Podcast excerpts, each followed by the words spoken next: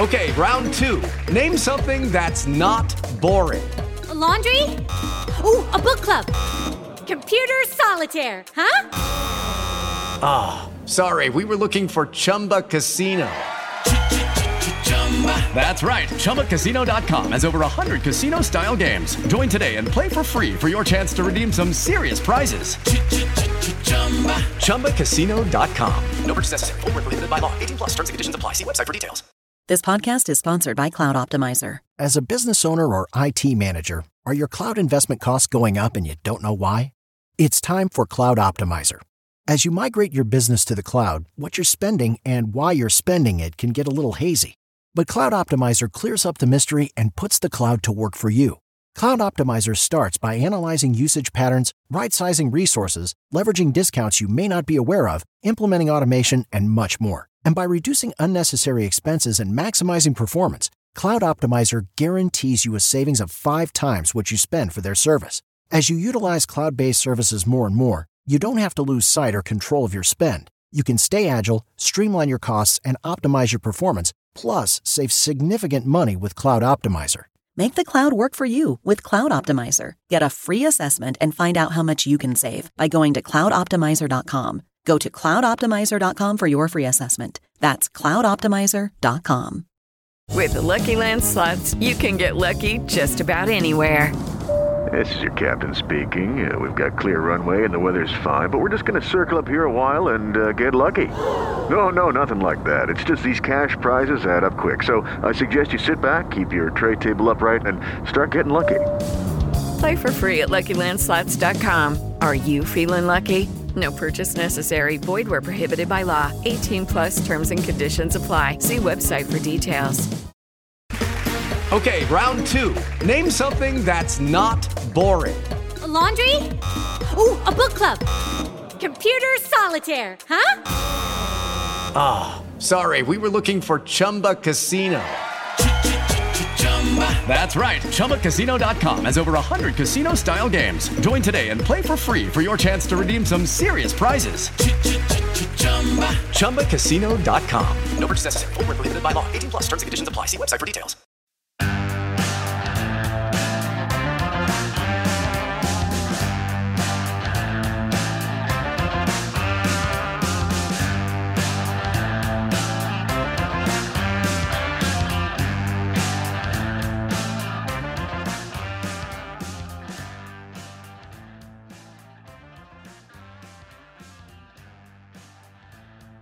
Welcome back, Tiger fans, to Rock M Nation's football podcast. I'm Nate Edwards. That's Brandon BK Kiley. This is before the box score. We're not in the transfer portal. We're still here, baby. ain't going nowhere, unlike half the Missouri uh, basketball team, but uh, we are still here. Uh, BK, how's it going, man? I'm doing well. How are you doing today, Nate? Well, I'm doing good. I'm, I'm very excited that uh, the sport that we cover does not have nearly – the amount of turnover that college basketball is going through. Um, I we are not the basketball podcast. Y'all know that. That's why you're listening to us. I will say, uh, based off of what I've been following uh, here and there on the Twitter machine, talking to Sam and Matt, I know there's a lot of transfers. I know it seems like the sky is falling, but five of those transfers were seniors.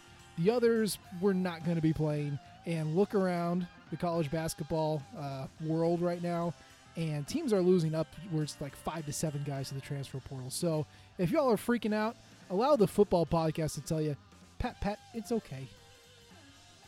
Well, uh, allow Nate to tell you that. I, I'm a, I'm a little more pessimistic than Nate is on this. I think that there is legitimate reason to be a little concerned about what next year's team is going to look like because I think as of today they have three returning players, and that could go down to two eventually. I, would prefer to have a little bit of continuity on the roster, but hey, you know Frank Haith has made a career out of it, so what the hell? Let's let's give it a shot. Why not? Look, if you have to hard reset your roster with five incoming freshmen, the best time to do it is in the season where the most kids hit the transfer portal of all time, and every That's team is basically starting over. So I know it's not a great look, guys. It's not a great look for anybody. Uh, in college basketball world right now. So who knows? Uh, we'll we'll figure it out. Sam, Matt, everyone's got you covered. Josh is going to have you covered. I'm sure Karen has plenty of thoughts that she'll share as well. Um, it's just it's a very interesting time to follow the basketball team. It's just kind of unprecedented. Uh, we talked about you know Missouri football recruiting in this past season during COVID as unprecedented as far as recruiting goes. Uh, we're seeing some transfers from fo- from football as well. It's just this is what happens when you get the weirdest schedule ever and the weirdest year ever.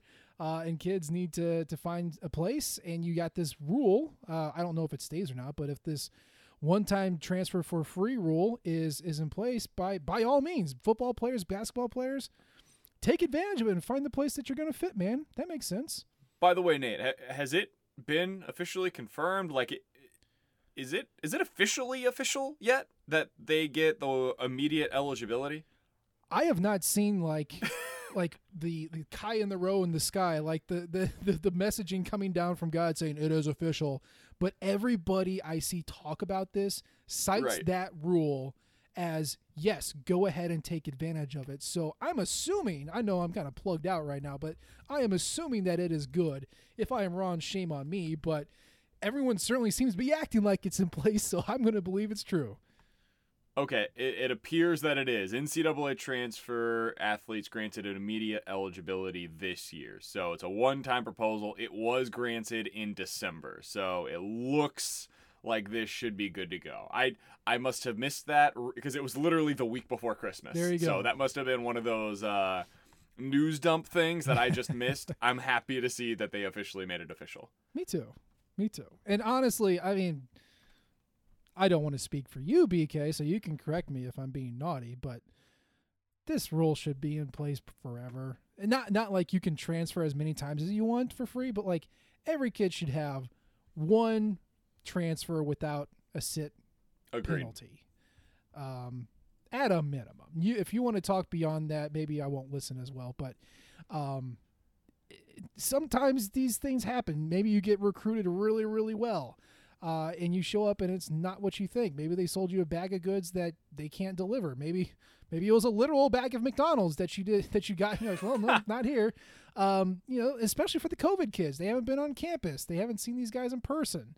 Uh, for college coaches, they haven't seen these guys play uh, in person. They haven't seen them in person, and they get on campus and go, "Oh, damn, you're not as good as I thought I was. Like it, these sorts of things happen. It's not bad for a coaching staff or a player to say, "Hey, maybe this isn't the place for me," and giving them that out, giving them that one-time transfer for free rule is is it's good for everybody. It frees up a roster spot on a team that doesn't want him anymore, and it gives the kid a chance to find a new start where he, where he's going to be he's going to feel wanted and he's going to feel good. Yeah, I've got no issues with it. I, I don't think that it should be a blanket anytime you transfer, get out of jail free card.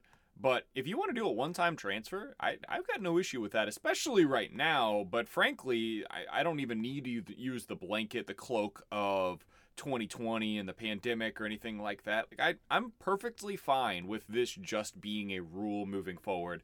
If you transfer once, you get immediate eligibility. If you start doing it two, three times, okay, now we're gonna have to let you sit out a year because you've done it multiple times. You had your get out of jail free. Uh, now you gotta you gotta spend a little bit of time. You spend that one year as an un- ineligible player, but then the following year you, you can get back on the field. I I'm okay with that, honestly. Yeah, yeah, I agree. So it's a crazy time to be covering the college sports, but here we are. It's a crazy time just in general. Um, speaking of transfers or just losing roster spots, uh, we do have some news on the uh, scholarship math front. Um, gosh, it was like two weeks ago. I think it might have been the day after we recorded. Um, but Mike Ruth, offensive lineman Mike Ruth, uh, decided to no longer play football for Missouri. It kind of sounded like he wasn't going to be playing Missouri or like playing football at all, not just at Missouri. Um, I don't know if he entered the transfer portal or not. But I mean, if you take a look at the offensive line uh, lineup, if you will, uh, there seems to be kind of five probable starters, s- certainly seven guys who are going to see the field next year, a bunch of freshmen coming in, and Ruth didn't see the field a lot last year.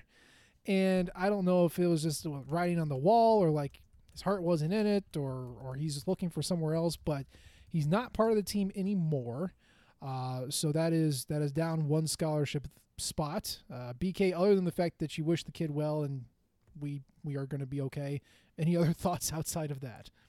Not really. Um, he was he was a three star kid out of the Dallas area. Just he ended up getting recruited over. I mean, you look right now at kind of the, some of the guys that project to play in that spot at tackle, and it just seems like they prefer other players. Connor Tollison, somebody that they brought in, I, I would imagine is going to be over him eventually. So uh, Javon Foster looks like he's going to be up there on the depth chart. Bobby Lawrence is up there. I just I don't think there was a clear path to playing for Mike Ruth, and more power to him if he wants to go in another direction. Like you said, all the best. Wish him the best moving forward, but I just I don't think it was going to work out here at Mizzou, and sometimes that happens. Like we said with the transfer thing, you know, it's uh, it doesn't mean that there was anything malicious here on one side or the other. Sometimes a kid just decides whether it be playing football isn't for him, maybe his body. I don't know if he there are injuries that are taking place here. I, I don't know. I don't know what the situation is for him. Everybody's a little bit different, but I wish him all the best in whatever's coming next. And uh, I'm it's unfortunate that didn't work out at Mizzou. Yeah, yeah, that's okay. I hope he's doing. I hope he's well. I hope this isn't Yeah. you know something big, big issue that we don't know about. But um, yeah, Coppell, Texas. Um, he was he was here for three years, and he just didn't really see the field all that much. I've played in five games, not a whole lot of snaps to his name. So uh, he was a big kid, 6'7", 320, but uh, just can't see the field. So uh, yeah, best of luck, man. Now, as as these things turn, and you know we are going to just kind of move on to the next one. Uh, we did have some good news on the recruiting front um, earlier this week, last week. I don't Last know. week, time, yeah. is, time is a construct that I don't participate in. Um, yeah, we got a, a new recruit signing. Uh, his name is Armand Membou.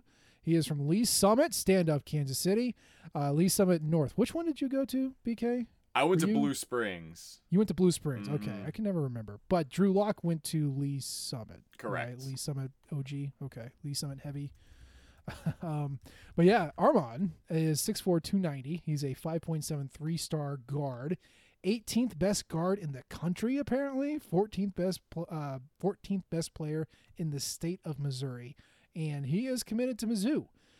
Uh, BK, you you wrote a piece about him and and kind of the offensive line that that Eli Drinkwitz has been recruiting. What are your what are your immediate thoughts on on this kid signing with the Tigers? So let's start with him, right? Okay, let's go with his background a little bit because I, I read a few pieces on him, tried to find as much information as I could about Membou, and I hope I'm pronouncing that correct. It's M E M B O U. I apologize if we're mispronouncing that, but um, what I could find is basically he was a very late bloomer in football terms. He didn't start playing football until eighth grade. He told reporters that he, quote, wasn't very good early on in his football career, uh, which is backed up by the fact that he made the B team. He was not even an A team player in uh, in middle school. He got to Lee's Summit North, continued playing, but he was on the JV until his junior year, which was this last football season. He made the varsity as a junior, and he's basically been on a rocket ship in terms of his recruiting uh, status ever since. Like you said, he went from being on the junior varsity as a sophomore to being the 18th graded uh, offensive guard in the country as a junior. Think about that for a second. He wasn't even a top two, three, four guard at his school a year and a half ago, and now he's considered to be a top 20 guard in the country, which is quite the come up for him. Um, it, it's a really, really big get for Mizzou because we'll talk about this a little bit more expansively uh, in a moment, but it's the in state recruiting that we've talked so much about. And really, it goes back to the offensive line direction that it seems like Eli Drinkwitz is going. I remember in the Gary Pinkel era, one of the things that he did, and you saw this with Justin Britt, uh, you saw it to a degree with guys like Mitch Morse, he really loved the kind of smaller but big framed offensive linemen that are really athletic. They're going to fill out by their junior year, and you're going to have a really athletic really strong offensive line by their junior years. But it's going to take some time to get them there in the strength and conditioning program. Uh, Mizzou's going in a different direction, I think it is fair to say, with their offensive line prospects. I will give you a brief status of the last six offensive linemen that they've had commit. Okay, Nate? Okay. 6'8, 340, 6'5, 305, 6'3, 285, 6'8, 275, 6'5, 295, 6'3, 325. And if you look at our guy Armand Membou, 6'4, 290 pounds. These are not small individuals. They are coming to Mizzou with SEC size, and then they're just rounding into form with the specific way that they want them to hold that weight. But this is kind of where they want them to be throughout their uh, college football career. I think there's something to that. I don't think that's a nothing burger. And I think we're starting to see Eli Drinkwitz. You can say goodbye to the old tight ends that convert to tackle. This is more like offensive tackles that are already ready to go SEC size that he wants. I know. I, have to shake that thought myself. Uh, when I saw him sign, I was like, oh, he could probably play, you know, guard or maybe right tackle. And then I looked at our tackle roster and went, oh my God, no. No, no, no, no. I mean, the shortest tackle we have right now is Zeke Powell. He's 6'5", 295. Yeah. Um, and like, we've we've talked about this before. I know, like Barry Odom and his staff just recruited the biggest guys, just recruited the biggest offensive linemen. Skill be damned, and then threw them out there. Uh, now, part of that was for Josh Heupel's offense, right? You just kind of like the old Mike Leach saying, you just need need guys to get in the way so that the pass can be thrown in like one second. Um, so you know maybe they were a little dumpy, maybe they were a little stiff, but uh, that that's how Odom did it. And I was like, oh well, you know, with with Drinkwitz, you know, especially with kind of a more run oriented scheme, he's probably going to be looking for a little bit more mobility, a little bit more nimbleness in the feet, uh, some quickness.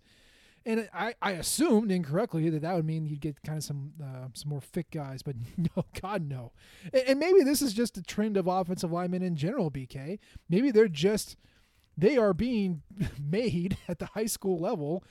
They're just coming out 6'8", 340. You know, they're just they're coming out with, with the full height and certainly full weight, um, and and they're just ready to go. So it's uh it's it's very interesting kind of seeing the evolution of offensive lineman recruiting because let's let's go back 10 years. I know that you know justin britt was a, was a very low rated recruit but he was 6'5 267 Yeah. mitch morse like you mentioned he was 6'6 282 so like and mitch morse is not six six by the way. He's like 6'4 um, but yeah to your point like the weight was not there. The weight was gained when you got on campus. Now kids are just walking on campus at 320 340 that's that's crazy. So i mean as, as far as Membou goes like he's probably not going to start from day one but he's certainly got the the type uh, the body type that drinkwitz is looking for and he's also got a really interesting background that you spoke about that might help him uh, succeed in the trenches early Yeah, so hi the other thing about him that's interesting is he was he was a wrestler before he became a football player. And you see that with the way that he plays in a lot of ways. Now, there's one thing that he does that it doesn't really fit his profile, but he's really strong. Like it's not surprising based on his size, I suppose, that he's a strong guy, but you can see the way that he uses his strength, the functional strength. It, it really is it applies to him as a football player, I think, because of his wrestling background. And the other thing that you always hear from coaches is that they love guys that wrestle because it, it translates really well for football players typically, whether it be um, your basically your, ability to be flexible, um, your strength and conditioning throughout the off season. The motor, I know, is one thing that wrestlers have that coaches love. It's all of that stuff, right? Discipline. It's it's all of these different things that go into it. The one thing he does need to work on, and I'm sure Mizzou is going to help him with this, when you watch him play on tape, he the first step instead of being towards the defensive lineman or kicking back in his um, pass sets, it's typically standing right up. And that's not what you want to see. And in the SEC, it's going to be difficult for him to be able to beat some of these defensive tackles that are going up against him um, if he continues to do that. It's fixable. You can. Uh, you can't change that over the course of a college career, but that's going to be the number one thing he needs to fix. But other than that, everything else, you can see the wrestling background in the way that he plays.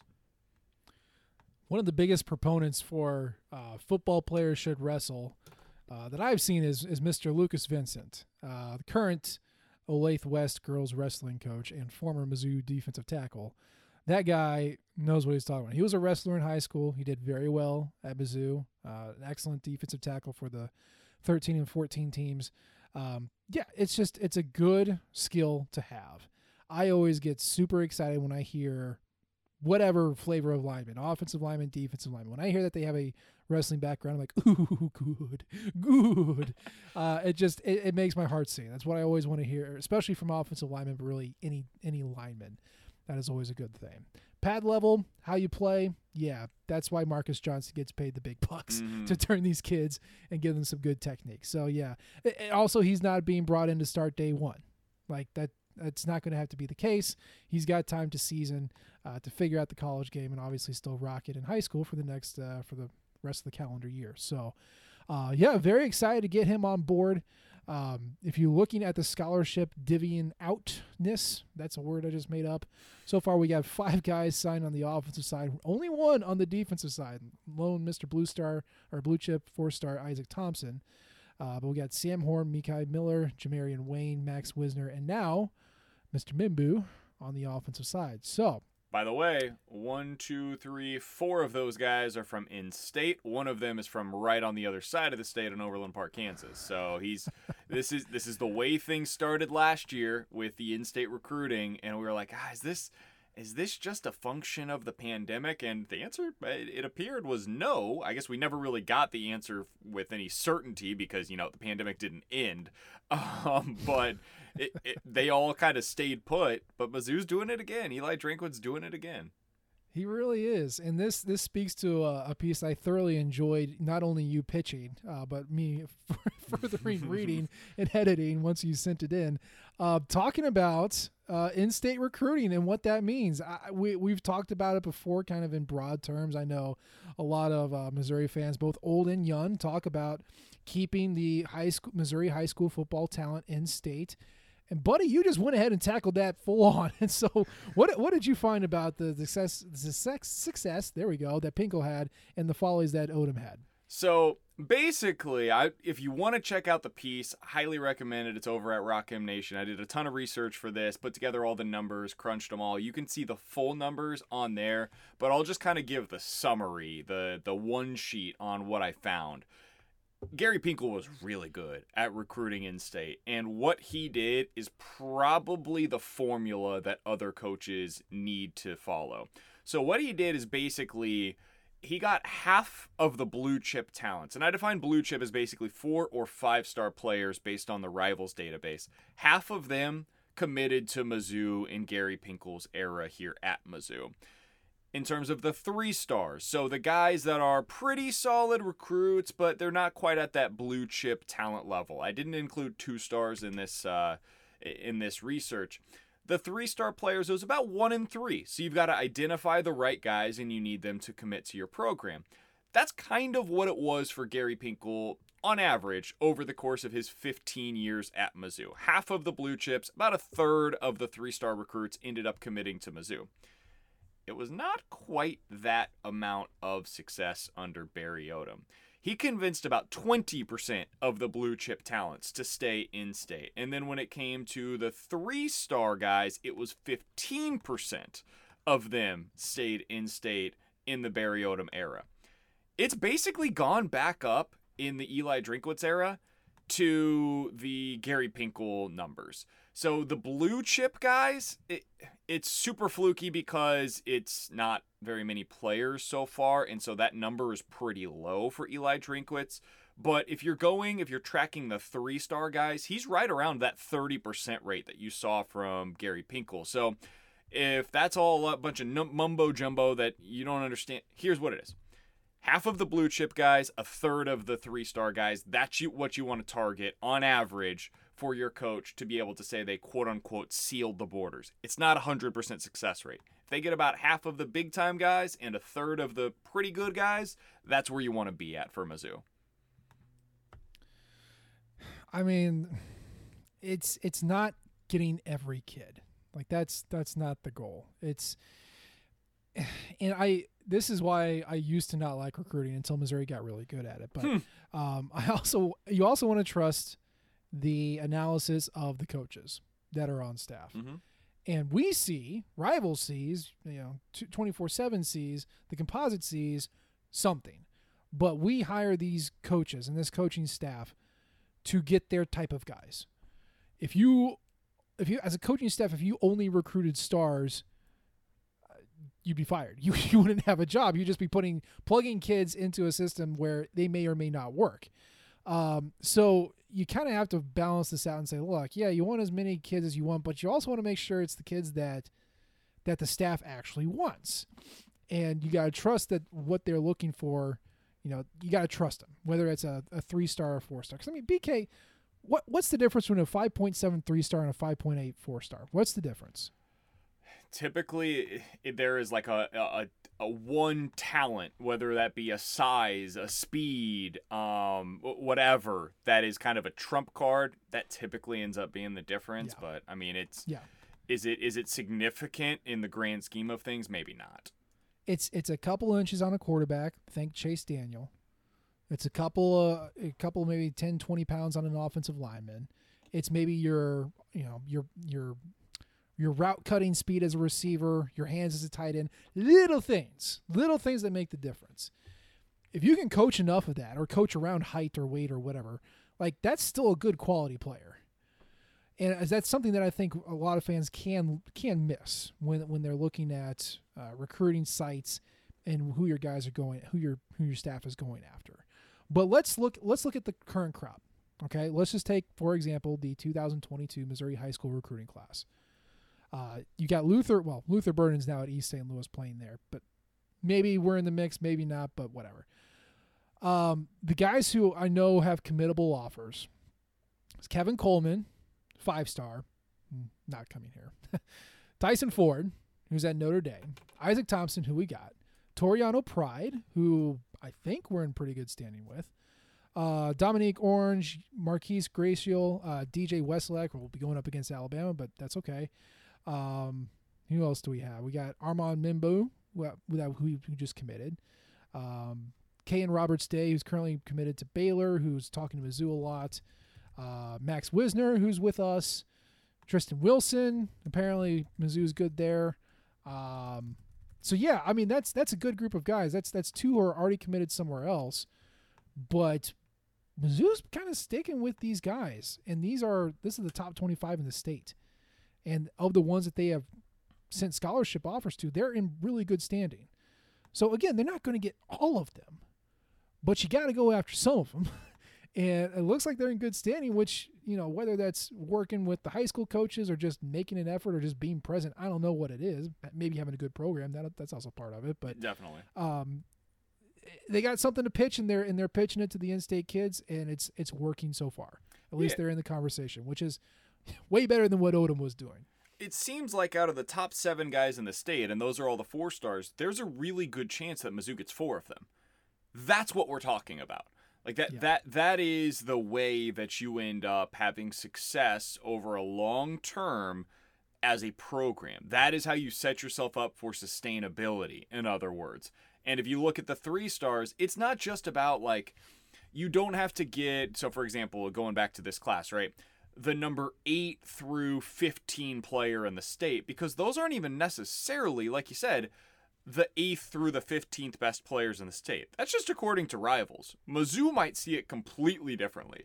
They might hate sports hate the number 12 player in the state. They might think he's not worthy of coming to Mizzou. And if that's the case, they shouldn't offer him just because he's rated by rivals as the number 12 player in the state as a three star player. They should instead, maybe they like the number 27 player in the state significantly better and they think he projects better to fit what they do offensively. Well, then offer that kid and go get him. It's not about like specifically what Rivals rates them as, but over the long haul, the guys that Rivals rates as four and five star players, again, over the long haul, end up being better than the guys that they rate as three stars or two star players. It's about the percentage. You're playing the percentages here, and that's that's kind of how you have to look at this is if you do well enough over time with those really good players, that's how you end up building a better program. And it's also just a competence of management. You know, I talked about um, in my Midwest quarterback piece, um, like coaches, a lot of coaches kind of draw a 200 miles circle from their campus and say, okay, this this is the most cost efficient way we can recruit. So, like if you're in Florida, perfect. If you're in Texas, awesome. If you're in Nebraska, ugh, you kind of have to make some. You got to make a couple trips. Got to get your frequent flyer miles rocking there. Missouri benefits from having St. Louis, Kansas City, uh, within that 200 mile radius, and it is really important that a program like Missouri take advantage of their natural resources the ones that you know can drive to campus in two hours hang out for the day you know late afternoon get home late 8 9 10 o'clock at night. That's a successful easy recruiting trip both for the kids and for the staff. So when a staff can prioritize something like that and utilize their resources effectively by using the talent that's nearby especially when that talent's pretty good that tells me that you know what you're doing. If you look at barry odom and I know that I defended him on a lot of things a lot of things. I am still happy that he's gone. It's okay. I can I can I can be wrong sometimes. But one of the crazier things about Odom was that when he first started recruiting, was that 2016, right? It was like, "Oh, he's going back to Texas." That's great. We're getting out of Georgia. We're getting out of Florida, places that we didn't find all those great recruits that that Pinkel kind of tried to make happen at the end of his tenure. He's getting back to the roots. He's getting back to Texas. That's awesome. And then he started going other places. It's like, ah, you're going after Texas still. And you're going after Georgia. And you're going after Arkansas. And you're going after Oklahoma and Michigan and New York. We just got a tight end from New York. Like, it just seemed like, yes, he was prioritizing Texas, but he wasn't prioritizing Missouri either well enough or didn't have the relationships to even have a shot at those Missouri kids. And it just felt like, from a recruiting standpoint, they were just getting the kids they could get wherever they were. That's why we ended up in Indiana and Michigan and Illinois and Arkansas and Florida and Georgia and South Carolina and North Carolina. And to their credit, Larry Rountree, North Carolina, Trajan Jeffcoat, South Carolina, like Akial Byers, Arkansas, a lot of Arkansas guys. Um, like eh, Damarea Crockett was from Arkansas. Like some of these worked but it didn't seem like there was a cohesive recruiting plan in so much of, well, let's just talk to the guys who want to talk to us. And that is okay, but it doesn't speak a lot to what the coaching staff feels like they're pitching. And I felt like that came across at least in the recruiting trail. There's also a ceiling to it, right? If you look at the players that they got on campus, and as much as I like a lot of them, they were kind of tapped out. And you asked me earlier, you know, what's the difference between a three and a four star recruit at that, especially at that 5.7 three star versus 5.8 four star, and maybe that's kind of that's at the the margin that is a little different. But if we're talking about some of these guys who were like 5.5 three stars, right, versus the 5.8 four stars, well, sometimes the difference is those three stars are kind of tapped out you see what they're going to be whenever they get to college, and there's really not a whole lot of room for growth. Meanwhile, guys like if you go down to uh, this this current class, right? Toriano Pride. He's a 5'11, a buck 85 cornerback out of Lutheran North who's super athletic, and if he gets some good coaching in college, could be special. Well, that's why he's a four star recruit. Isaac Thompson, a four star recruit because he's a 6'2, 190 pound safety now. By the time he leaves, that guy might be 6'3 and 215. That is a massive safety. If he stays with his mm. athleticism currently, like that is a special player. Tyson Ford, defensive end out of John Burroughs. Now, he's committed to Notre Dame. He's currently 6'6, 250 pounds, and he is super athletic. He's going to get to college. He's going to end up being 6'6, 275, And that's a frame of a 3 4 D end. You can kick him inside on certain downs. Like, that's how you end up with these guys that not only are already good players, but also have a ceiling to what they can be. And that's the difference. That's why you have to get these guys in state because you're not going down to Georgia or Texas or, as you said, New York and pulling out these four and five star recruits from those places. You're going there for the three star, the two star under the radar guys, and maybe they hit. But it's just, it's so much less often, and the ceiling that you get from a guy like that is so much lower. Yeah. It, it's, um, yeah. I, I just, we are still sipping the Drinkwitz Kool Aid over here. So like the, the man can do no wrong. He can even sing. Did you hear him sing, BK? I can carry a did. tune. Um, I I heard mixed reviews on it. I look. Singing is like eighty percent effort. There, there's the pitch matching too. But like, if you got the cojones to get out there and just give it some air and, and belt it out, like, I respect that. So anyway, we love Coach Drinkwitz, and that's because he hasn't done anything super wrong so far. Um, but it, ju- it I say that because it's going to color how we view these things, obviously. But still, it just seems like he has a better plan. He's getting after it more. He's shooting his shot on a couple of big, big recruits, and he's landing them, and he's just connecting better with a lot of these kids. So we we are in good recruiting hands right now. Uh, tip of the cap to Casey Woods and Drinkwitz and that entire staff that is just recruiting their butts off. Um, I'm excited to see what else we can get with Missouri kids. Uh, I know a lot of people really like that sort of thing. When Missouri high school stars join Missouri at, at the at the college level, it is a fun story. Um, but you want the best kids that that the staff can get, and they also happen to live in Missouri. So uh, it's pretty cool right now. I'm excited to see what recruiting can do in the next couple of years. Uh, but yeah, we got this class to finish out. We're sitting well with a lot of cool guys, uh, cool guys that a lot of other people want, including Alabama. Um, yeah, I just we're not going to get Kevin Coleman. Stop talking about it. But we can get you know Wesselak. We can get Pride. Uh, Dominique Orange would be great. I mean, I don't know, BK. It's it's it's still weird to me to be excited about recruiting. How do you feel about it? It's fantastic. It's it's absolutely great to be able to look at a a class. Remember the Tiger 10? It was unrealistic. yeah. And by the way, mm, that class was it did not end up being anywhere near the hype that everybody thought it was going to No. be. Um, it, Mizzou probably got the second best of those guys, and Daniel Parker Jr. Yeah, probably. Um, uh, maybe crazy. third. Mario Goodrich is a good player as well, so probably the third best player out of that group. But um, if you if you look back at that, like it, it was unlikely Mizzou was going to get three or four of those guys. It was it was just it was always unlikely. And now you look at it today. If that same class was in 2022, I would feel pretty good about Mizzou coming home with at least two or three of them at a minimum. Yeah. And so I think that's that's the difference is you've got this gut feel where if it's a 50-50 proposition, instead of in the past feeling like you're waiting for the other shoe to drop, now you're like, oh, I, I think he might end up coming to Mizzou. It'd be great. It would be great. I, I yeah, I just I think that's the difference. You start feeling confident about landing blue chips, and that's that's a very weird feeling to me. But I like it. It's a nice feeling. Um, so going from future stars into the present stars slash future NFL stars, Mizzou had itself a pro day. Um, I didn't pay a whole lot of attention to it. I know BK did, but uh, we're looking at Tyree Gillespie, Josh Bledsoe, uh, Larry Rountree, and Larry Borom. And um, I, what, what were the reviews from from their pro day, BK? Anything good, bad, interesting? So yeah, uh, actually, the only guy I cannot find any numbers on Larry Borom other than the fact that he lost like 20 pounds.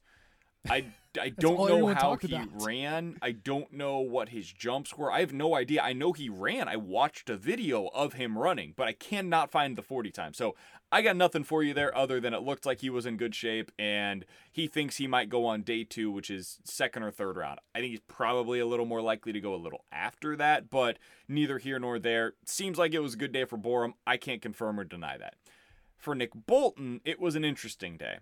So his 40 time was fine. He ran a four, a, a, mid four five to a four six forty.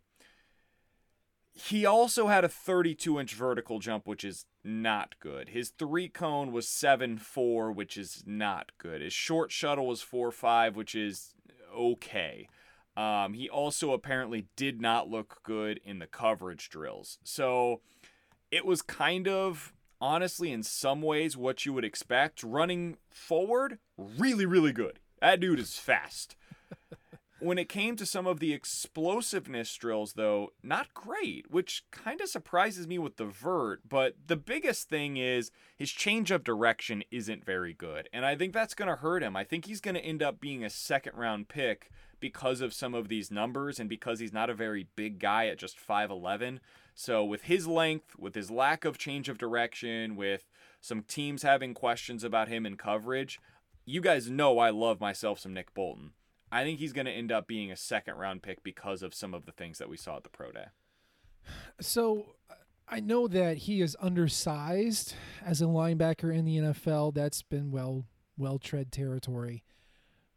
Did they? Th- you are obviously a little disappointed in that, and that does sound not great. But like, are scouts really looking for an undersized linebacker to like magically be this explosive dynamo that can jump forever? Um, or are they like, look, we we've seen you in action. We know that you can overcompensate for things. We still like you, or is this kind of like, no, you need to actually be good at this for us to draft you? So it depends, right? There's certain teams that have thresholds, and this this also applies in recruiting, by the way. Uh, it we're talking about it right now in the NFL draft, but I mean, I, I remember I always reference this interview, but Casey Woods had an interview that he did with Gabe DeArmond, and he talked about how, like, one of the things that they were doing throughout the pandemic is they would have the high school coaches measure the hand length, the arm length, the, um, the shoulders, everything for these recruits because they also look at that stuff. Like there's there's a reason why they're doing this stuff. It's because over the years they have put all of this this information into a data set and it has told them, hey, you have a whatever 20% chance of hitting on a player if he's an offensive tackle that has arms under 33 inches. It sounds silly when you hear a, team that you watched the tackle in college. You're like, he's really good. And the team says, yeah, but his arms are under 33 inches. We're not taking him as a tackle. You're like, but he was good. I watched him. He went up against really good talent in the SEC. And they're like, yeah, but our thresholds don't, he doesn't meet them. The reason why they're saying that is because if they draft outliers consistently, eventually they're going to be proven wrong more often than not. So with Nick Bolton, the reason why I bring that up is because he's kind of an outlier in a lot of ways. Like he shouldn't be as good as he is at his size, with his explosiveness, and with those change of direction speeds. So it's going to take a team that falls in love with him and says, I'll be damned with those thresholds. We think he's a really good football player. Just watch the tape. And I, I tend to agree with that uh, view of things for him in particular. Um, but it's it's going to take somebody going against the grain because of some of the things that you see with his lack of length and his lack of explosiveness.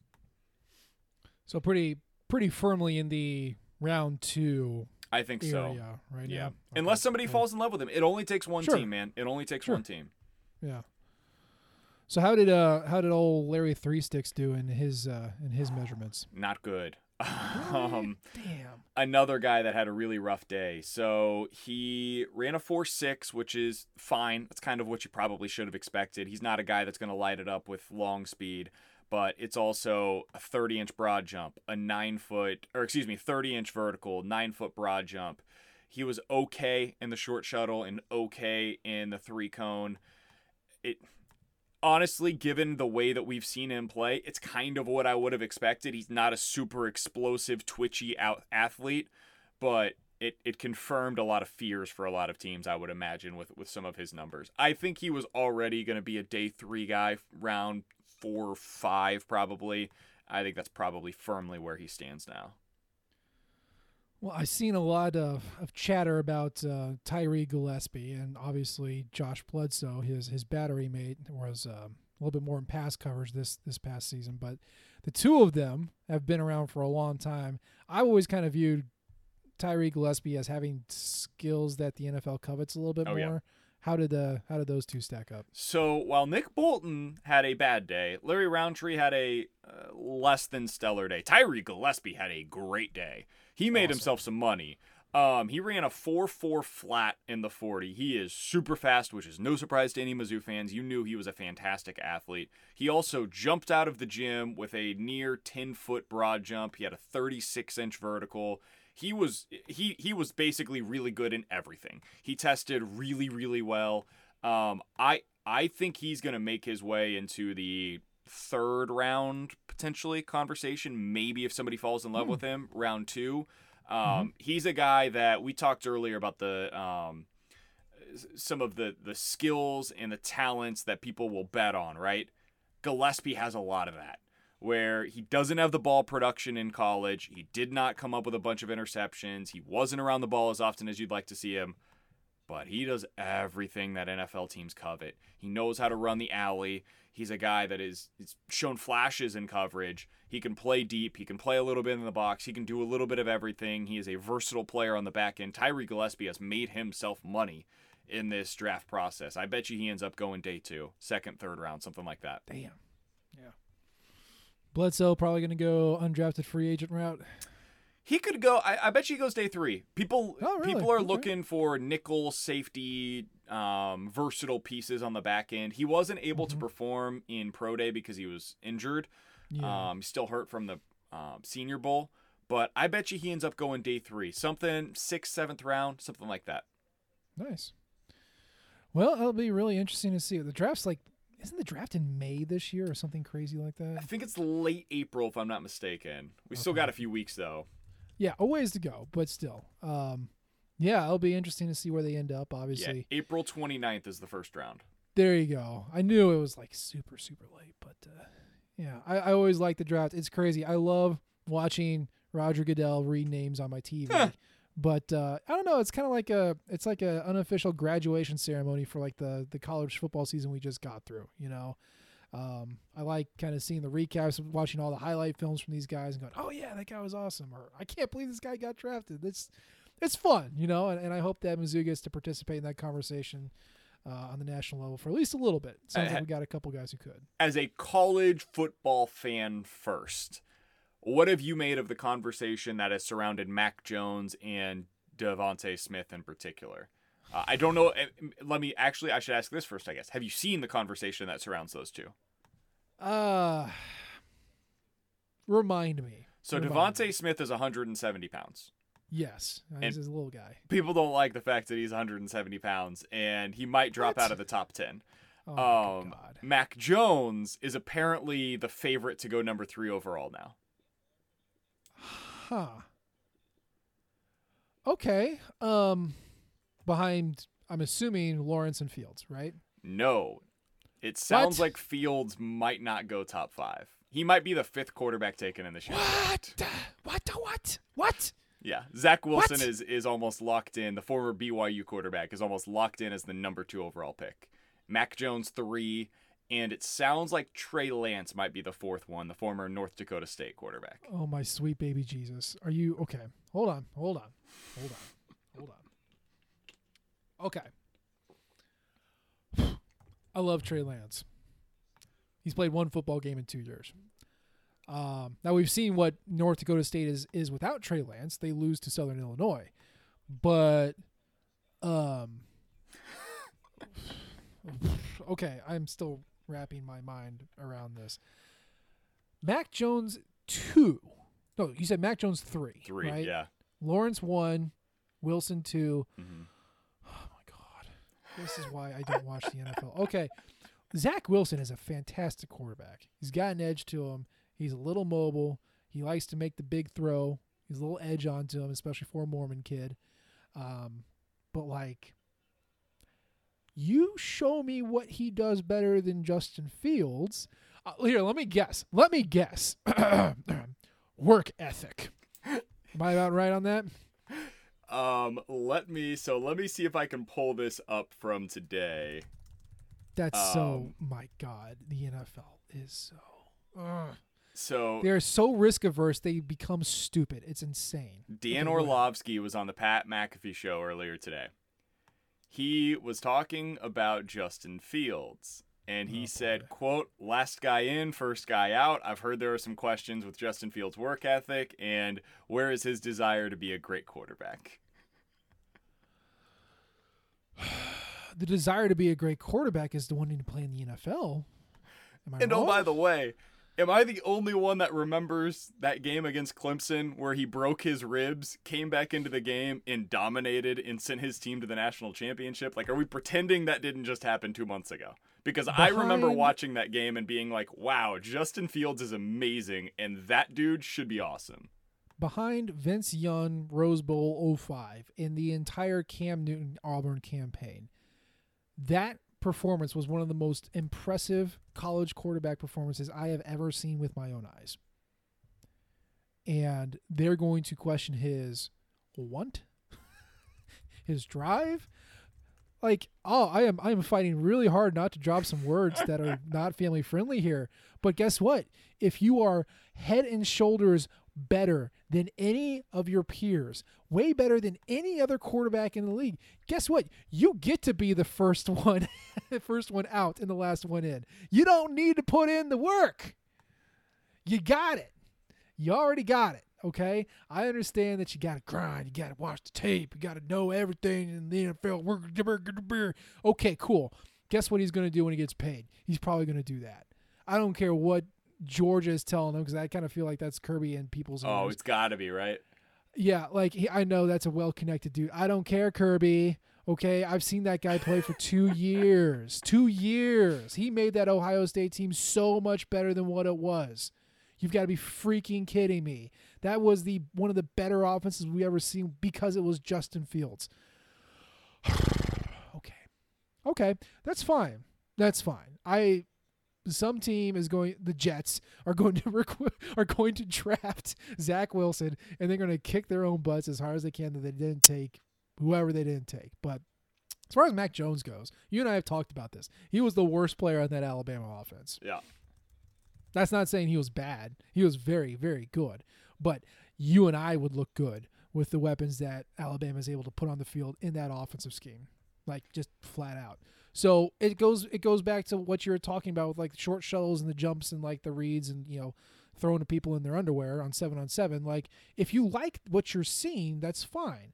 I wouldn't take his game tape um, at you know 100 percent you know full interpretation of what he can do you know, throw him on Missouri and see what he does. Um, but yeah, he, he did really well. Uh, he he acclimated to the Sark system. He utilized his weapons really well, and they executed for every game that he started. So I think he's really good. He's a very efficient passer. He's got a very high success rate, which means he makes good decisions. But he also had Devontae Adams and like all these five star receivers to throw to. So like,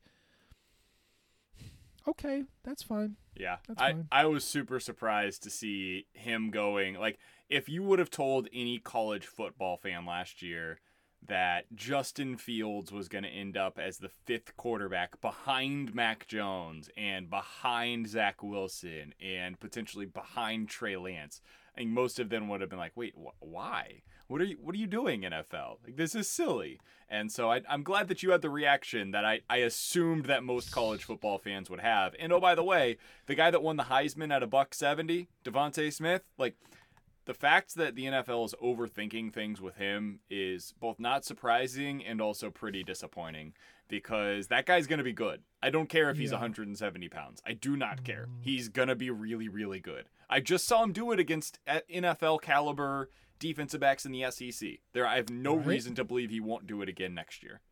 right? Rondale Moore, five nine one eighty one. Put him on my put him on any team. Five seven. Five seven? he measured in at five seven. I don't care. that is the most electric football player I've seen in quite some time. I will never would- I- forget watching him against Mizzou. Never. I will never oh, forget that night. God, just mm. That was so dude's infuriating. talented. Dude's talented. I would I would pick him for any athletic endeavor, any, and I would feel good about my chances, basketball included. So, um, my God. Again, it's a very risk averse business. I understand that. You gotta, you can't go with outliers. You're absolutely right. But come on, come on.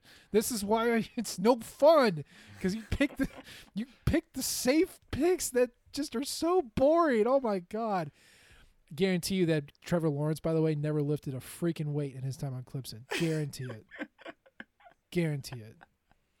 Um, so we've got long on this. So let's let's punt on the conversation that we were gonna have here. Can I ask you a follow up question on this instead? Sure, I'm all ears.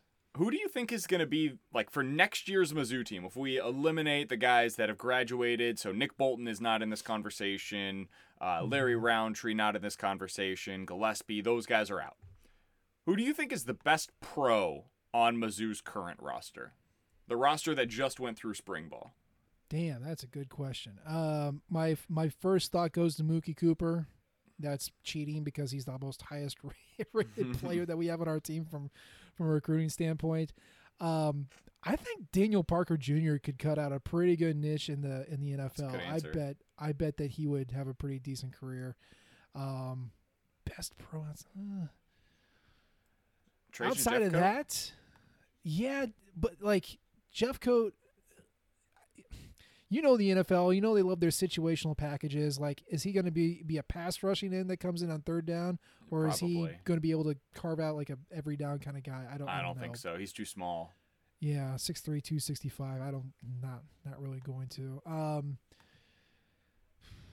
Connor Bazelak is just ripe for the uh, Chase Daniel Oh, yeah. Memorial uh, backup quarterback who makes twenty million dollars and does nothing. Which, by the way, shout out to Blaine Gabbert. Got married over the weekend. Chase Daniel was there. I saw Um, that. he and Becca Mills. Becca Mills was my favorite women's basketball player back in the day. Um, I'm so happy that those two uh, very athletic, pretty people get to go ahead and make very athletic, pretty babies. I hope they go to Mizzou.